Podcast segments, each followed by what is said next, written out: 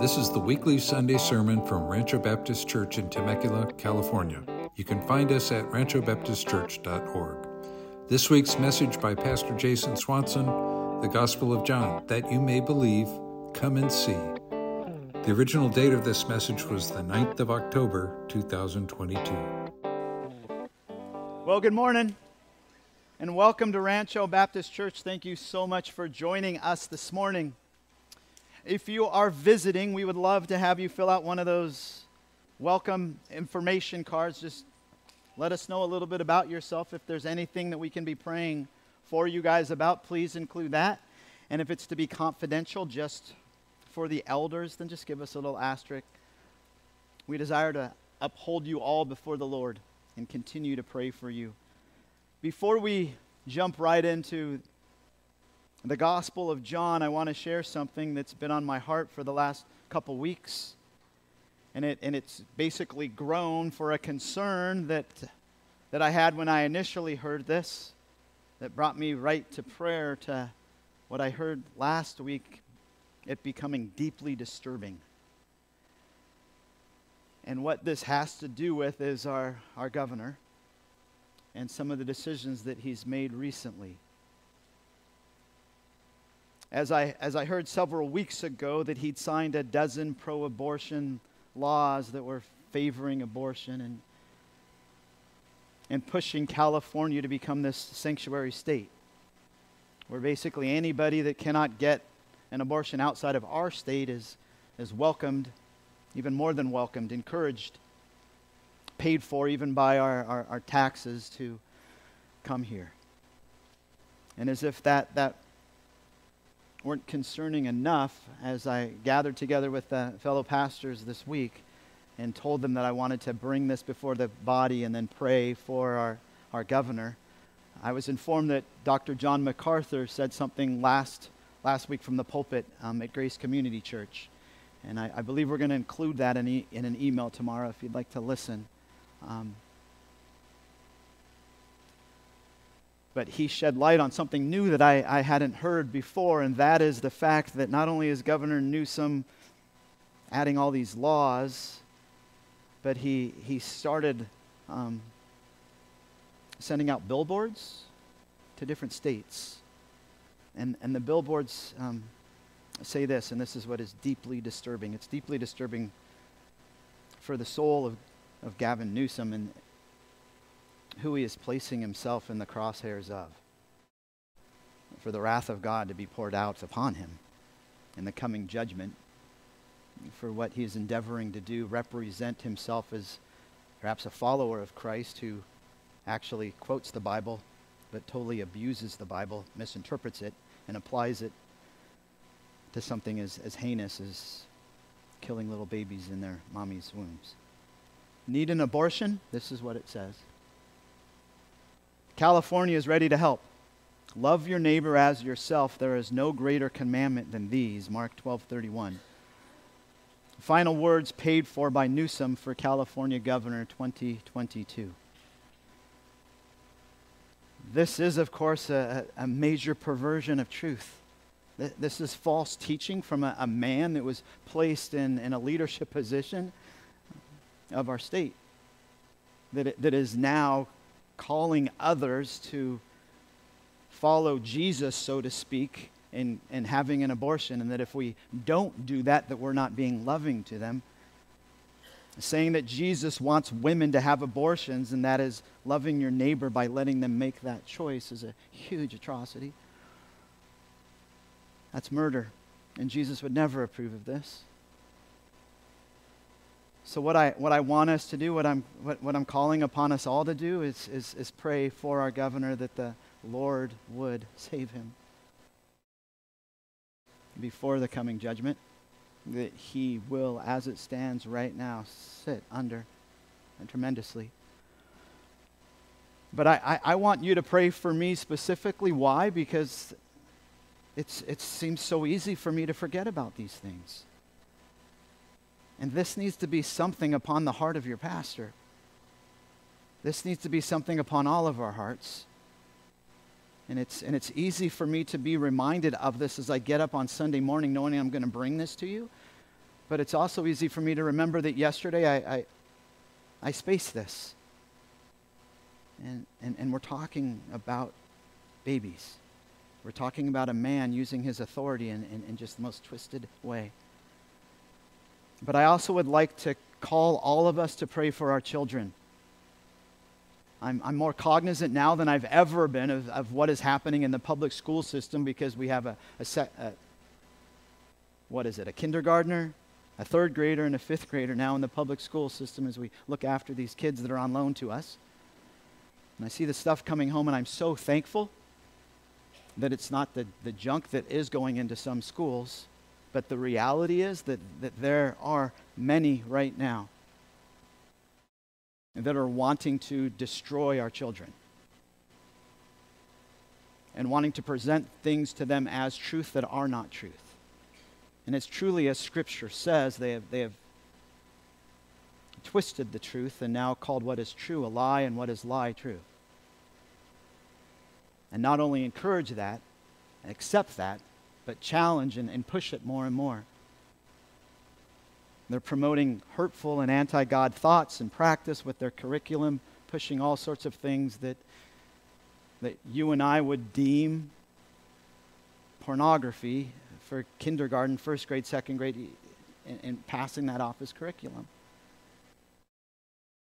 I don't even have to get into the agenda of the CRT, the woke ideology, and the breakdown of the family that's, that's also pervasive. And this is something that we need to pray for, and this is something that we can do more than just that. We can actively seek the Lord out and be involved even in, in the elections that'll be happening soon for, for the school boards. So, following the service, we're, we're going to have a couple passing out some four by six cards, information cards, on candidates that are approved by a more conservative based parents group. And I'm not telling you this is who you must vote for as your pastor. What, what, what I'm urging and pleading with you is first pray for our schools, pray for our kids, pray for those within our body and outside who are teachers. And, and pray that the Lord would allow you to be wise in the choosing of those candidates. That, that, we, that we would vote, but that we would also spend time making sure that we're informed before we go and vote, so that the time that we vote isn't the first time we see some of these names. And so this will help you outside. And, and that, that is my prayer for us all, that, that we would be a praying church and all that that means, and that you would have praying pastors and praying elders who dedicate our lives to praying for you, as well as giving you the Word of God. So, enough said, let's pray. And gracious Heavenly Father, I, I'm.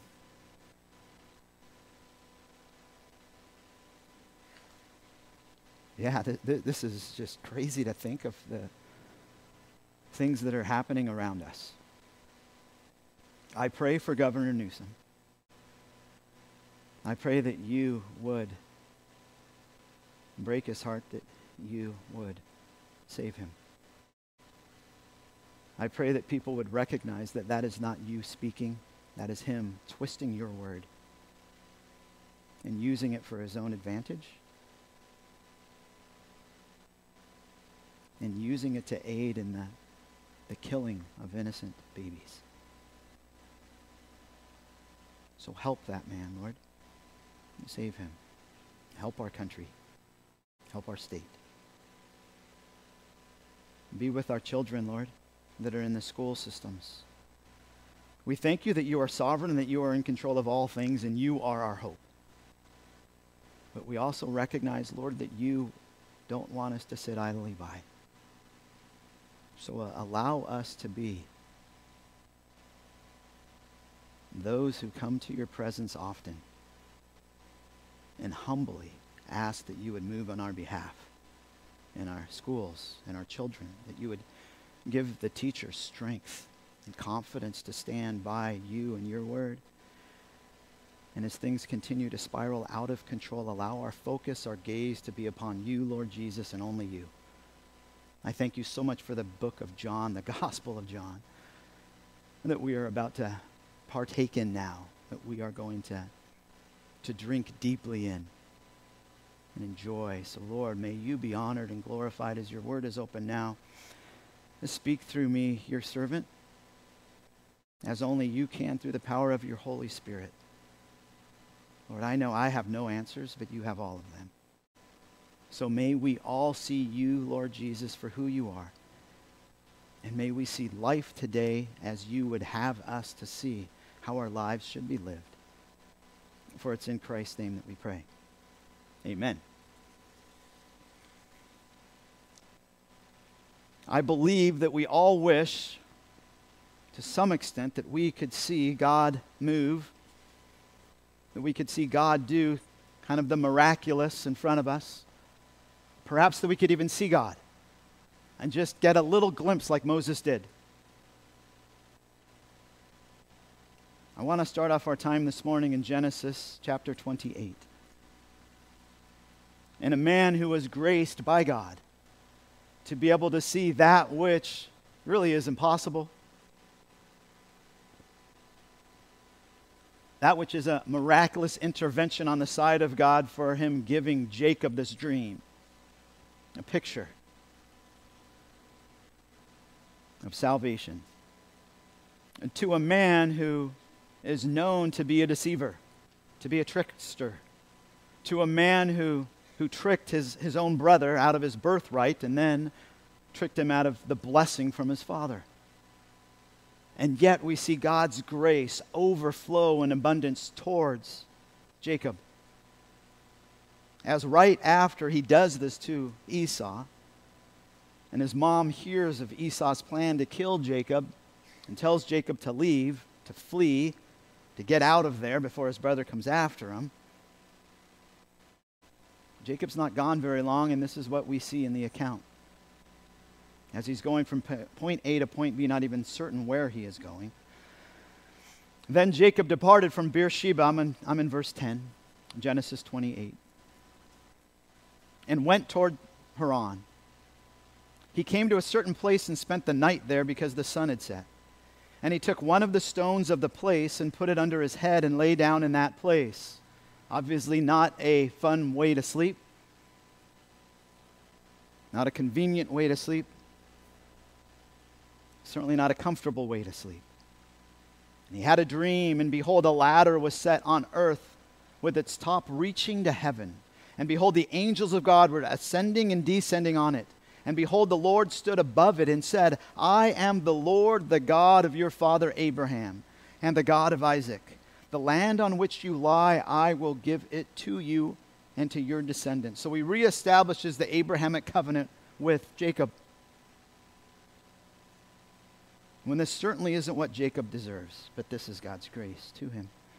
Your descendants will also be like the dust of the earth, and you will spread out to the west and to the east and to the north and to the south, and in you and in your descendants shall all the families of the earth be blessed, speaking of the coming Redeemer, the Messiah, the Christ. Behold, I am with you and, and will keep you wherever you go and will bring you back to this land. For I will not leave you until I have done what I have promised you. Now he, he gives him this personal promise of his presence with him. No doubt because Jacob at this point was lonely. He had just left his family. And notice how the Lord meets him. Then Jacob awoke from his sleep and said, Surely the Lord is in this place, and I did not know it. He was afraid and said, How awesome is this place! There is none other.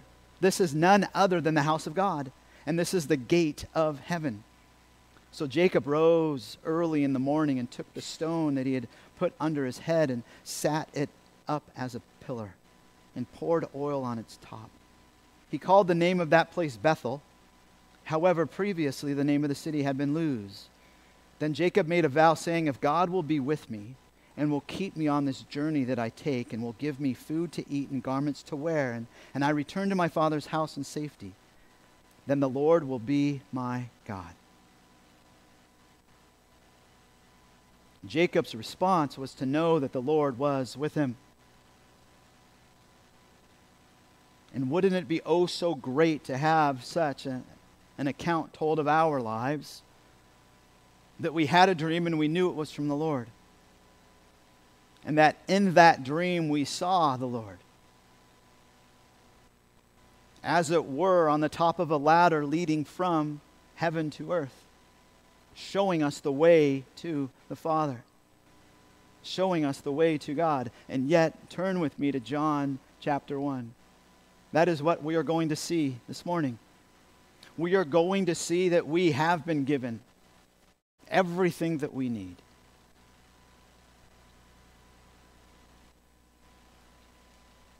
In order to believe in the Lord Jesus Christ and to have life.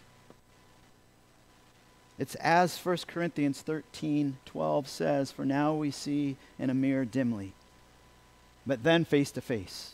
Now I know in part, but then I will know fully, just as I also have been fully known. That is what we're going to see this morning. The, that the Lord Jesus Christ is presented to us in all of his glory and all of his grandeur and all of his greatness and who he is. And we're going to see this, as I've entitled the sermon, Come and See. Come and see the greatness of the Lord Jesus Christ and be forever changed. Make no mistake, this is not about Andrew. This is not so much about Peter, not so much about Nathanael, not so much about Philip as it is about the Lord Jesus Christ and what he is doing. And in that, it is so encouraging for us to see that this then is for us this morning as well. To build our confidence in the Lord Jesus Christ and how wonderful he is. So we're going to start this morning in verse 35 in the Gospel of John, all the way to 51. And in that, I'm going to pose five questions that are presented for us here. Challenging questions that you and I, that we all should be asking ourselves on the basis of what we see here. Do I see as Jesus wants me to see? And does Jesus see me today, right here, right now, what, whatever I'm going through? Look at verse 35. And again, this is continuing on from where we, we left off last week with the ministry of John the Baptist. And in this other day, that was the day before this, John the Baptist was approached by these Levites and priests that were sent from Jerusalem, and no doubt the, the higher court of the Jews at that point, asking who he was could he be the Christ? And he emphatically said, No, I am not, but I know who he is. And then Jesus walks by and he points everybody to him and says, No, that is the Christ. That is the Lamb of God. And this then is the next day, even though John says, Hey, I didn't recognize him at first, but now I get it. Telling them, You guys still don't get it. Now we're going to see some who do get it. As Jesus says, Come and see. That you would understand who I am, that you would then believe in me. Again, the next day, John was standing with two of his disciples. And he looked at Jesus as he walked and said, Behold, the Lamb of God. The two disciples heard him speak, and they followed Jesus. And Jesus turned and saw them following and said to them, What do you seek? And they said to him, Rabbi, which translated means teacher, where are you staying? And he said to them, Come and you will see.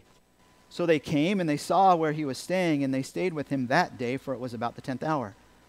One of the two who heard John speak who, and followed him was Andrew, Simon Peter's brother.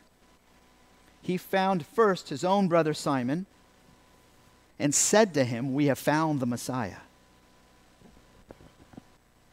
which translated means Christ.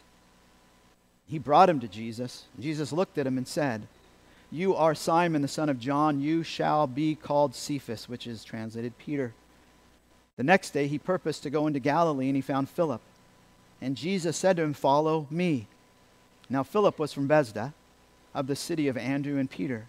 Philip found Nathanael and said to him, We have found him of whom Moses in the law and also the prophets wrote, Jesus of Nazareth, the son of Joseph.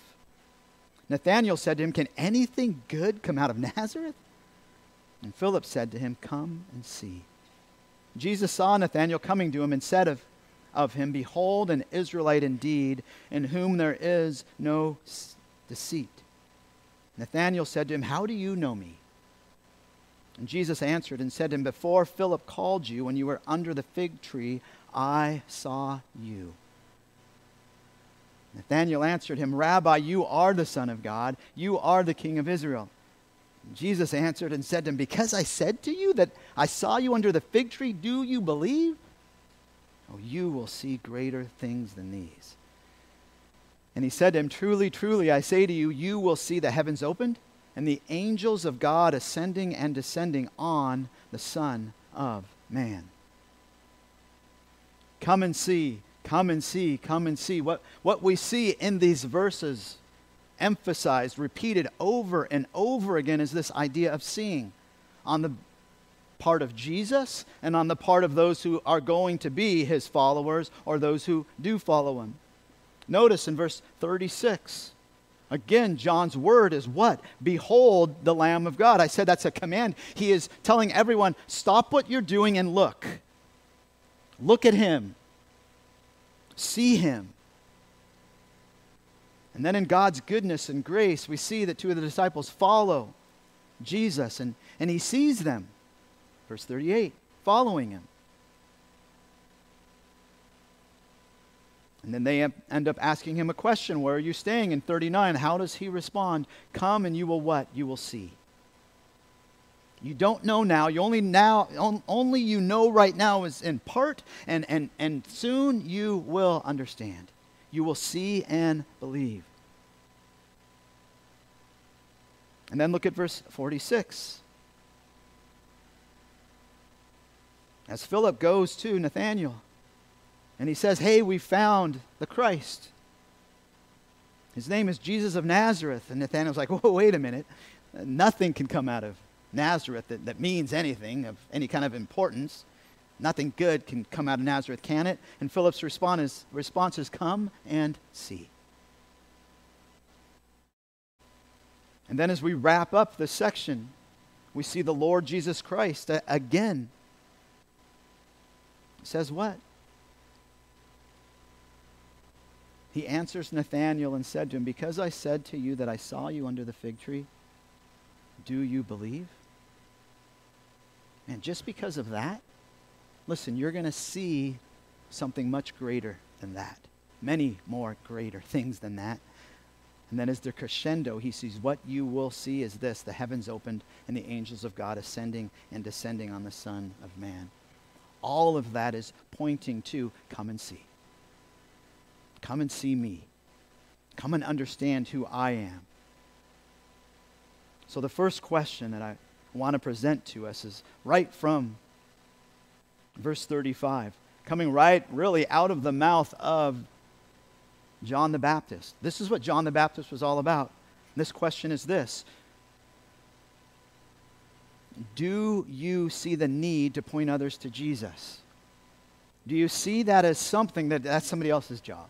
Well, that's the evangelist's job. That's the missionary's job. That's the pastor's job. That's everybody else's job but me. Oh, yeah, well, of course, John the Baptist, that, I mean, he's known for that, but you want me to do this, Pastor Jason? Well, just hold on, and we'll see if, if John the Baptist is the only one that does this. But what we see from John the Baptist very clearly is that this is what he did. Notice this is the next day. He's not with a great big group of people, he's only with two of his disciples.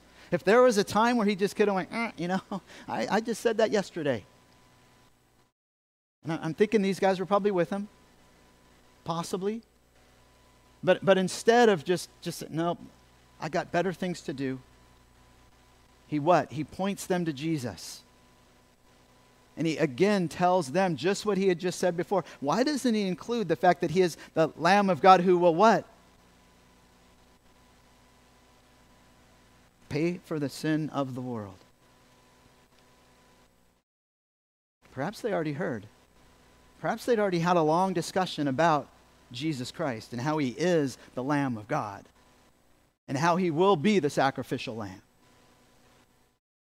We're not told anything. John doesn't give us a whole bunch of detail. He just drops us into the middle of a story and then he, he puts it in fast forward mode. He doesn't tell us what any of the nonverbal communication looks like. Do you think this was easy for John to watch two of his disciples leave him? Do you think perhaps they felt bad? Or do you think it was just a slam dunk? They just went and, they, and, and nobody looked at anybody. I wonder if they actually looked at John and said, Hey, is, can we do this? And John's like, Yes, follow him. It's not about me, it's all about him. Which brings us to a, another question, an interesting one. Do you believe that all of John the Baptist's disciples follow Jesus? I mean, that's what he keeps doing. Here, two of them do. But as we're going to get more into the Gospel of John, when we get to chapter 3, that's not the case. There's many that are following John. He's still baptizing when we get to John chapter 3. After he's already let everybody know, hey, there's the Son of God.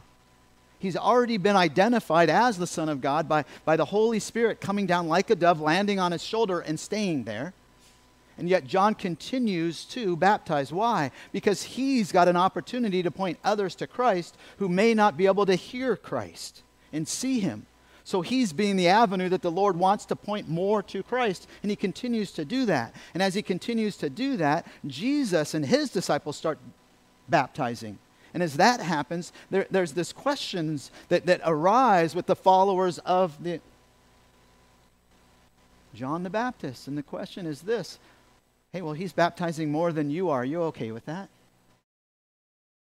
What are we to think of that? And he says, What do you mean?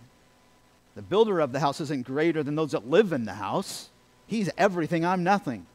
My whole life is lived that he must increase and I must decrease. So it makes sense this is where John the Baptist goes. The question is are you making the most of the opportunities the Lord gives you? How many of these would be disciples are right next to you that you are just ignoring? You're ignoring opportunities that the Lord has given you.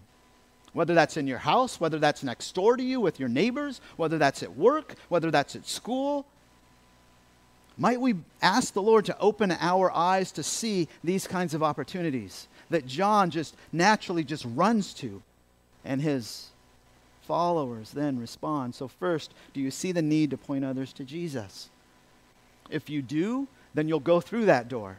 If you continue to say, no, no, that's, that's not me, that's somebody else, then you know what? You'll just have one excuse after the next excuse after the next excuse. I get it because I'm, I, am i am doing the same thing opportunities with my neighbor just this last week. A beautiful opportunity. And instead, I, I, I just kind of swung at it, but I stopped right about here. Man, I wasn't trying to hit that thing all the way home and take them right to Jesus and let them see Jesus. I was like, oh no, I'll, I'll do that next week. Per, perhaps you're like me, and we need to be more like John the Baptist. Second, do you see the need to follow Jesus? Notice their response. Verse 37 the two disciples heard him speak and they followed Jesus. Clear and simple. Does this mean they're believers? No. They're seekers of truth. They still don't know who Jesus is.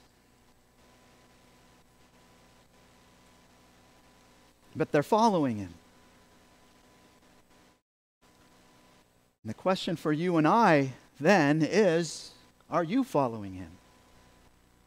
I don't mean coming to church and sitting in a chair and worshiping and singing and doing everything that we do and opening God's Word. I, I'm asking you, do you follow Him day in and day out? In all that you do and all that you are? Because when I look at verse 43, I don't see that we have an option. As the storyline continues,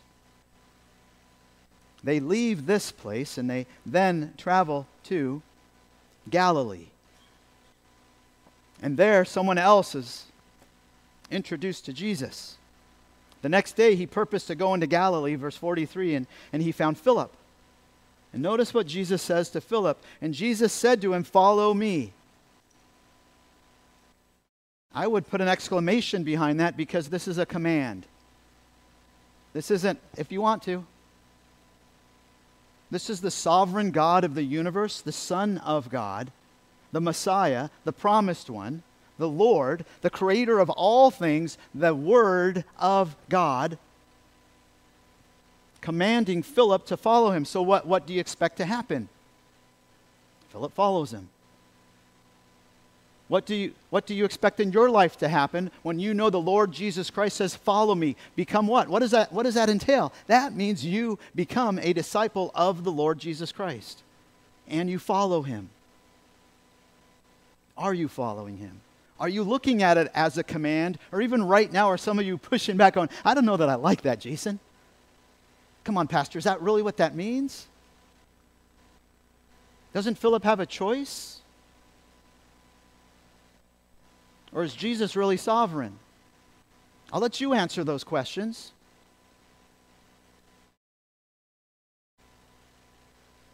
This is challenging, is it not? Because we don't see Philip back down. Actually, we see Philip go the other way. So, do you follow him? Do you see the need to follow Jesus? Or do you see it as something that's just kind of optional?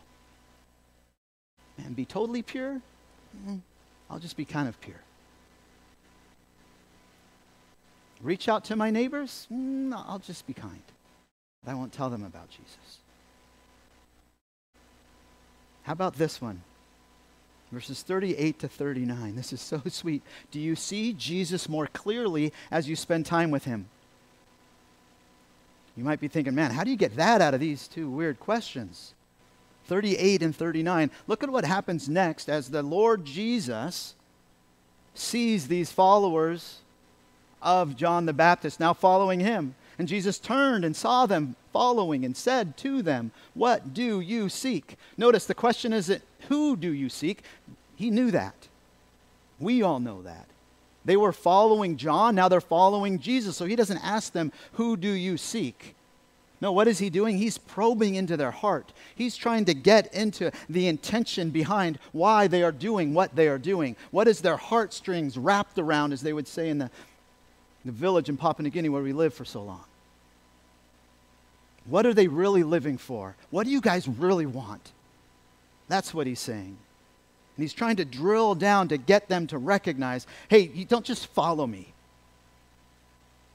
recognize that what I have to give you is something that is far greater than anything you could possibly imagine. It is eternal life, it is life with me, and that life begins the moment you believe.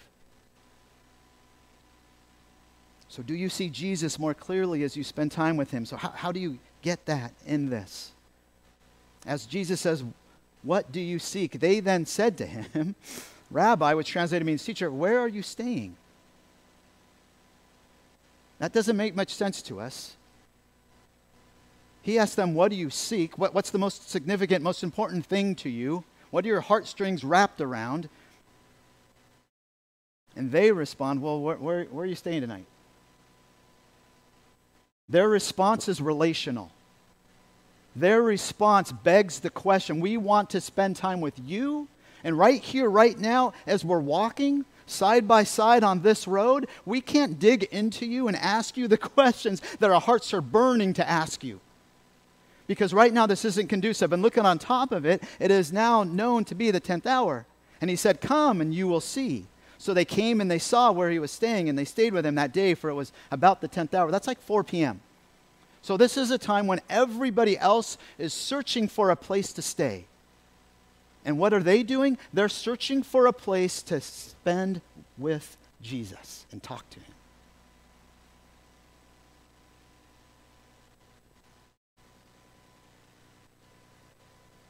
They want to know the answer to all of their questions.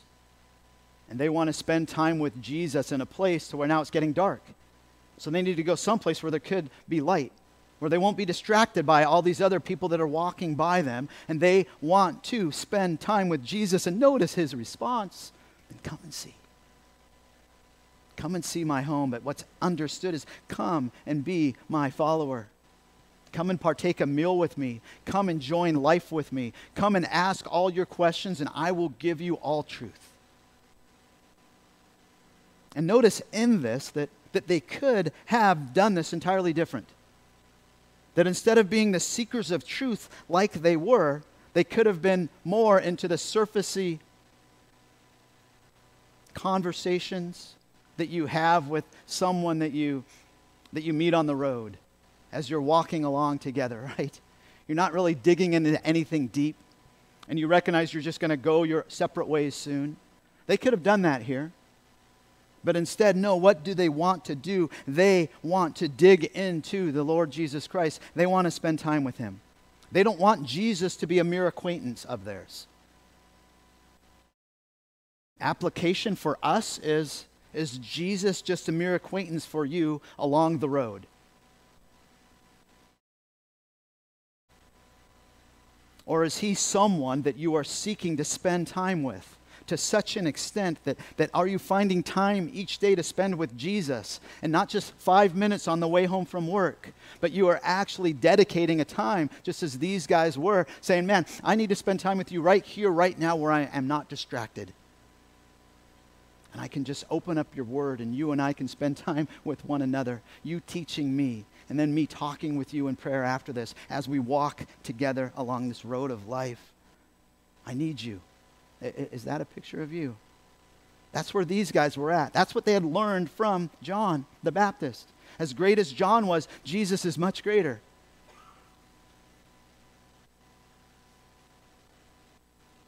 And so we see the, the love of Jesus Christ, the intimacy of Jesus Christ, that he welcomes them, that he wants them to step into this relationship with Him. Talking to Him in prayer, spending time with Him, having Him answer all of their questions. Again, do you see as Jesus wants you to see? Do you see the need to point others to Jesus? Do you see the need to follow Jesus? Do you see Jesus more clearly as you spend time with Him? We're not certain exactly how long they spend with Him, but it's enough to change their lives forever. And some believe that, that they actually didn't even leave him throughout the night, that they spent the whole night. And we know for certain that one of them, their life is changed. And his name is Andrew. And it's from him that we get this next question Do you see the lost as those you must find and share Jesus with? That that becomes your highest priority, sharing Jesus with others.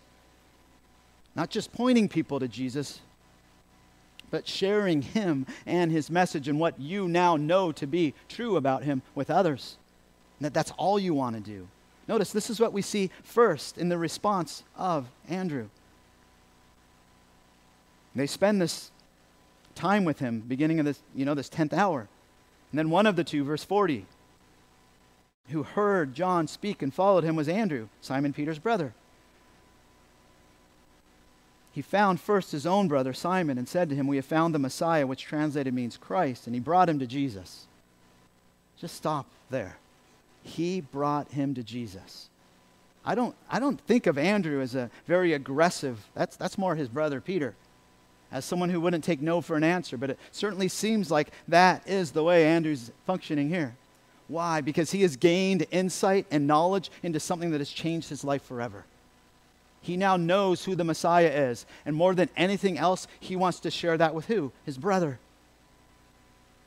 So he finds his brother and tells him we found the Christ. And he brings him, brought him to Jesus. And Jesus looked at him and said, You are Simon the son of John. You shall be called Cephas, which is translated Peter.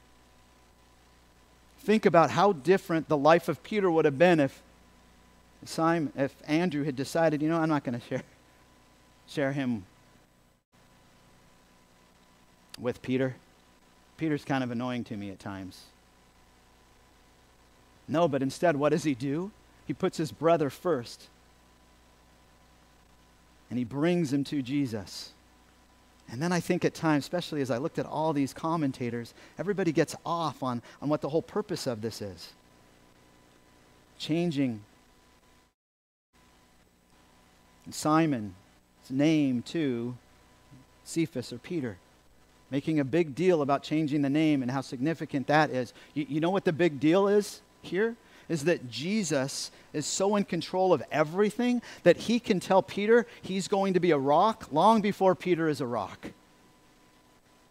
That should give you great confidence. That, that should give you so much hope why? Because Jesus Christ knows and has already figured out and deemed in his own will, by his grace, exactly what he's going to do in and through you. And it's more than you can possibly imagine. I never would have dreamed that, that I would go to Papua New Guinea and be a missionary. Along with that, would, I, would I have seen myself being here, standing up and being a pastor in Temecula? No. But Jesus did. And it's all part of his plan. And in the same way, what, what's, what's front and center isn't so much Peter as it is the Lord Jesus Christ calling to Peter and saying, Hey, this is who I am going to make you to be. Because I'm the sovereign one. And trust me, all by his grace. Isn't that oh so reassuring and oh so encouraging? And let's think about Andrew for a minute. We tend to not think about Andrew. Why? Because Peter, James, and John, they're the big three. They get to see Jesus transfigured. They're the ones that are called out. A- Andrew is, is someone that we, that we barely even think about. But notice how quickly he responds. He's there with Jesus that night. He hears everything from Jesus. He obviously gets saved, and then he becomes a missionary, and he's on a mission. And his first mission is to go to who? His brother Peter. And he points Peter to Jesus and shares Jesus with Peter. And he recognizes, you, you know what? All I have to do is get him to Jesus. Because after one night, my entire life was changed. And so I know and I have confidence, not in me trying to explain this or explain that to Peter, but that Jesus, he will explain everything to him. And that should give us confidence when we are sharing Christ with others that all we need to do is point them to Jesus. And if you don't have all the answers, you just point them to Jesus and say, He said He's the way, the truth, and the life. And there is no other way to the Father but through Him. What do you do with that? That's exclusive in His claim. And either you believe it or you don't. And then they try to come around from a different angle and sidetrack you with this or that, you take them back to the gospel. But he said, I'm the resurrection and the life. And you go right back to there. And you just keep giving them the word and what Jesus said over and over and over again. That's what Andrew was trusting in. It was being with Jesus that convinced me. And so I know that, that, that when my brother hangs out with him and being with Jesus, is going to convince him too. So he doesn't try to convince Peter of who Jesus is. Instead, he lets the Lord do it. That's a good lesson for us to learn. Fourth, and this is probably the most difficult lesson for, for me to really grasp and wrap my head around. He doesn't mind sharing the spotlight. In fact, he, he, if he doesn't have the spotlight, he's good with it. Right from the beginning, he's known as what? The brother of Peter. That's how he's identified. That's how he's described. His entire life, no doubt, was lived second fiddle to his brother. And now, as they become followers of the Lord Jesus Christ, the same thing. But you know what is so challenging? Is Andrew doesn't care. He's, he's not looking for accolades, he's not looking for a place of honor. He's not seeking that, that others would be noticing everywhere. Do you, do you know what place of honor, what place he wants? Next to Jesus, like Mary. That's what he wants. He wants to seek Jesus alone, nothing else. And that's how it should be for each of us that we are seeking Jesus. But it's not just John the Baptist, it's not just Andrew that we see sharing Christ and telling others about him. But we also see that Philip does the same thing. Look at what it says in verse 43. The next day he purposed to go into Galilee, and he found Philip, and Jesus said to him, Follow me. Who do you think the he there is referring to? If your Bible is like mine, it, it gives you a little giveaway because my he is capitalized. And so, generally, when you look at that, you think, what? Oh, it must be speaking of Jesus. But in the Greek, it doesn't tell us. It's just pointing to the antecedent. It's letting us know that, that whoever the subject was of what was just said, that they're still in the subject.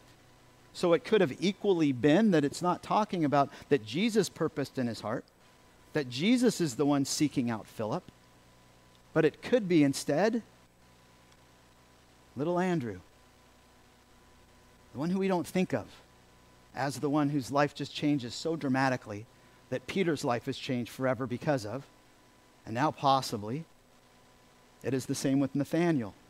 Notice what we're told. We're told that they're from the same place. We also know from the other accounts that, that Philip was, was a fisherman. It would seem that they knew each other. And the fact that Jesus is renamed again adds more to the, to the argument that, that the he there is not speaking of Jesus, but it's actually speaking of Andrew. And that Andrew isn't done. And then look at verse 41. This adds more to it.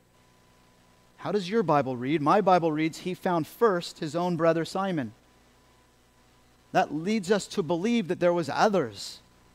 That I believe that when Simon or that when Andrew got up that day, he was on a mission, but it was a two-track mission. He was going to he was going to Peter first, and then he was going to Philip. And he was going to share Jesus Christ with both of them. And he was going to point them both to Jesus Christ. And as is so much the case with new believers, what do they want to do? They want to share Christ with everyone. And so not only do we see that in the life of Andrew, but now once Philip believes and Jesus Christ tells him to follow him, we see the same thing in the life of Philip. We see that he likewise searches after some and wants to share them with Christ, and that is Nathanael. So look at what it says. The next day he purposed, and again, I'm, I'm saying I, I, I believe that that's Andrew. Purposed to go into Galilee, and he found Philip, and Jesus said to him, Follow me. And that's all that Philip needs.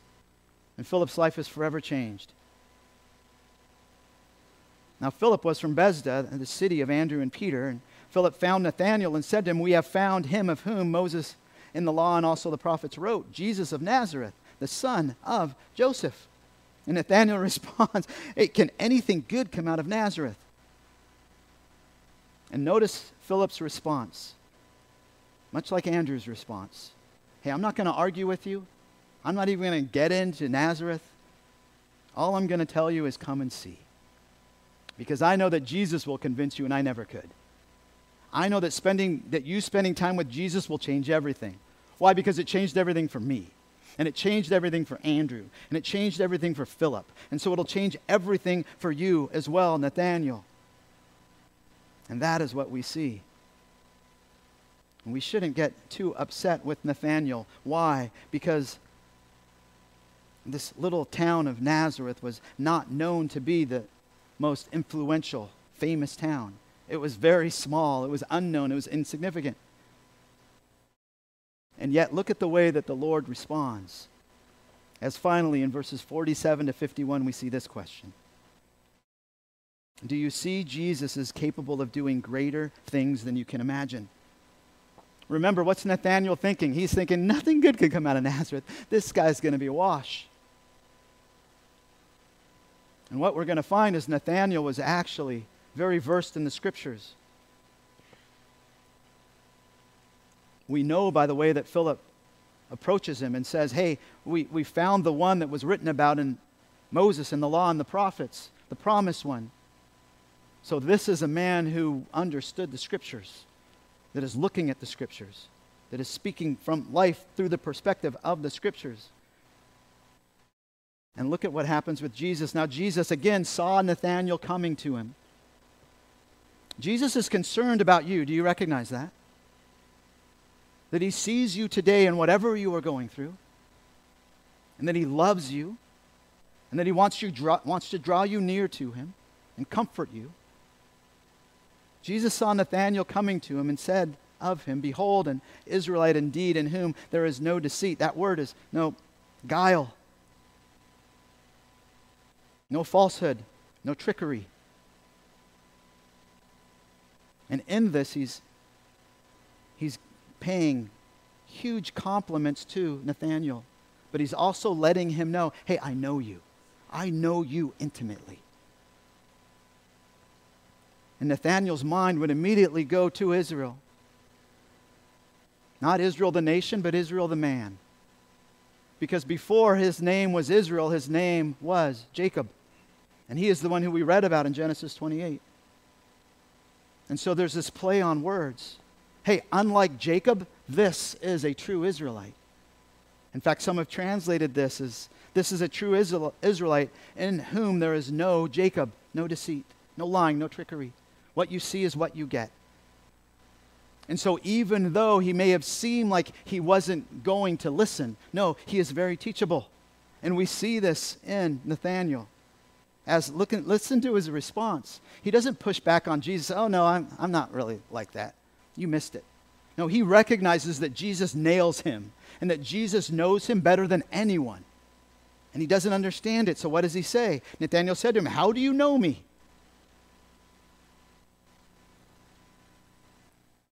And this word know is not, is not just your normal know, it's to look inside someone's heart and to know them. Because he recognizes that when Jesus sees him, he sees deeply into him. And then Jesus answers in, in just a very weird way. Before Philip called you, when you were under the fig tree, I saw you. That's all he says. And on the basis of that, Nathanael now answers him Rabbi, you are the Son of God. You are the King of Israel. You are the promised one. I know now who you are. You are Zephaniah 3:15. The Lord has taken away his judgments against you. He has cleared away your enemies. The King of Israel, the Lord is in your midst. You will fear disaster no more. You are him. Wait. Just from Jesus saying that, that before Philip called you, that you, that you were sitting under this fig tree, how do you get from point A to point B? And lots of commentators and all sorts of much more brilliant men than me spend all sorts of time talking about the symbolism with the fig tree and, and exactly how he might have been sitting and where he was sitting and how he was a learned man and this and that. I don't believe that's the point at all. The point isn't about the fig tree, the point is about Jesus Christ that Jesus Christ blows his mind with what? That idea that he knows everything, that he is the omniscient one. Not only does he know him personally, but he knows everything that there is to know. And in some way, as Nathanael was sitting under that tree, whatever was happening was something that he never shared with anybody else. And by Jesus saying this to him, Nathanael knew, oh man, this man must be God because nobody else would know this. And then Jesus continues to, to blow his mind, saying, Hey, you, you believe just because I said that I saw you under the fig tree. You are going to see so much greater things than this. And then he ties it all the way back to Jacob again. And what we started our time off with truly, truly, I say to you, you will see the heavens opened and the angels of God ascending and descending on the Son of Man. This is different than the Genesis account. Why? Because there's no ladder here. Do you know why there's no ladder? Because the ladder is not needed. The ladder is the Son of God. Here pictured as the Son of Man. Notice the titles that are used by Nathanael for the Lord Jesus Christ. First, Rabbi, Teacher One. It's, it's, it's, a, it's a, a title of honor you are my teacher. And then he says, Son of God. Saying in essence that you are equal with God, that you always have been, you always forever will be, and you are right now. And you are the King of Israel. You are the promised one. And then finally, you are the Son of Man. You are also not just 100% God, but you are 100% na- man, and I know that. That is what Jesus is proclaiming that I am Him, that I am the Son of Man. And as we go back to Genesis 28 16, and if you haven't underlined this, I, I would underline this in your Bible. Do you remember what Jacob says after he wakes up from his dream? He says, Surely the Lord is in this place, and I did not know it.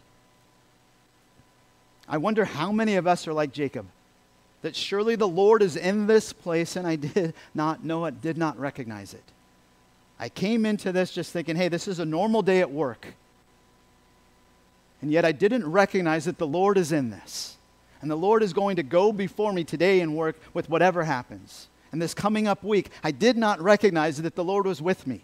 And that as I'm in my car traveling from point A to point B in traffic, and I'm struggling with my attitude, and I'm wishing that the people in front of me would finally start moving, to recognize that the Lord is in this, that the Lord is with us everywhere that we go. The question is do we see him? Do we recognize him and what he is doing? Let me close with this some points to ponder, just one. Consider how Jesus asks, What do you seek? in verse 38. He's drilling down into the heart motives of John's disciples to have them truly assess what it is that they want out of life. How would you answer that question? What is of utmost significance and importance to you? riches, peace, success, good health. And more importantly, with that, if you can answer that question truthfully, how does the way you live your life reveal what you want most out of life? Are you like these followers of John the Baptist, who once they see Jesus, there's no turning back? It's only going forward, walking hand in hand with Jesus, wanting to spend more and more time with Him each day. Let me close this out as Pastor Shane and the worship team come up. Heavenly Father, you are so, so good. Thank you for giving us this account, for allowing us to see that we need to see you more clearly, Lord Jesus, and we need to see life as you want us to see life. Help us to see the need to point more people to you, Lord Jesus. Help us to see the need to follow you more closely, Jesus. Help us to see you more clearly as we spend time with you. And help us, help us to reach out to those that are around us and to share you with them, Lord. And finally, help us to see you, Lord Jesus, as being capable of doing far more greater than we could possibly imagine in our lives and the lives around us, and even in our present state and the circumstances and situations that we find ourselves in. For it's in the name above all names, the name of Jesus Christ, our Lord and Savior, that we pray. Amen.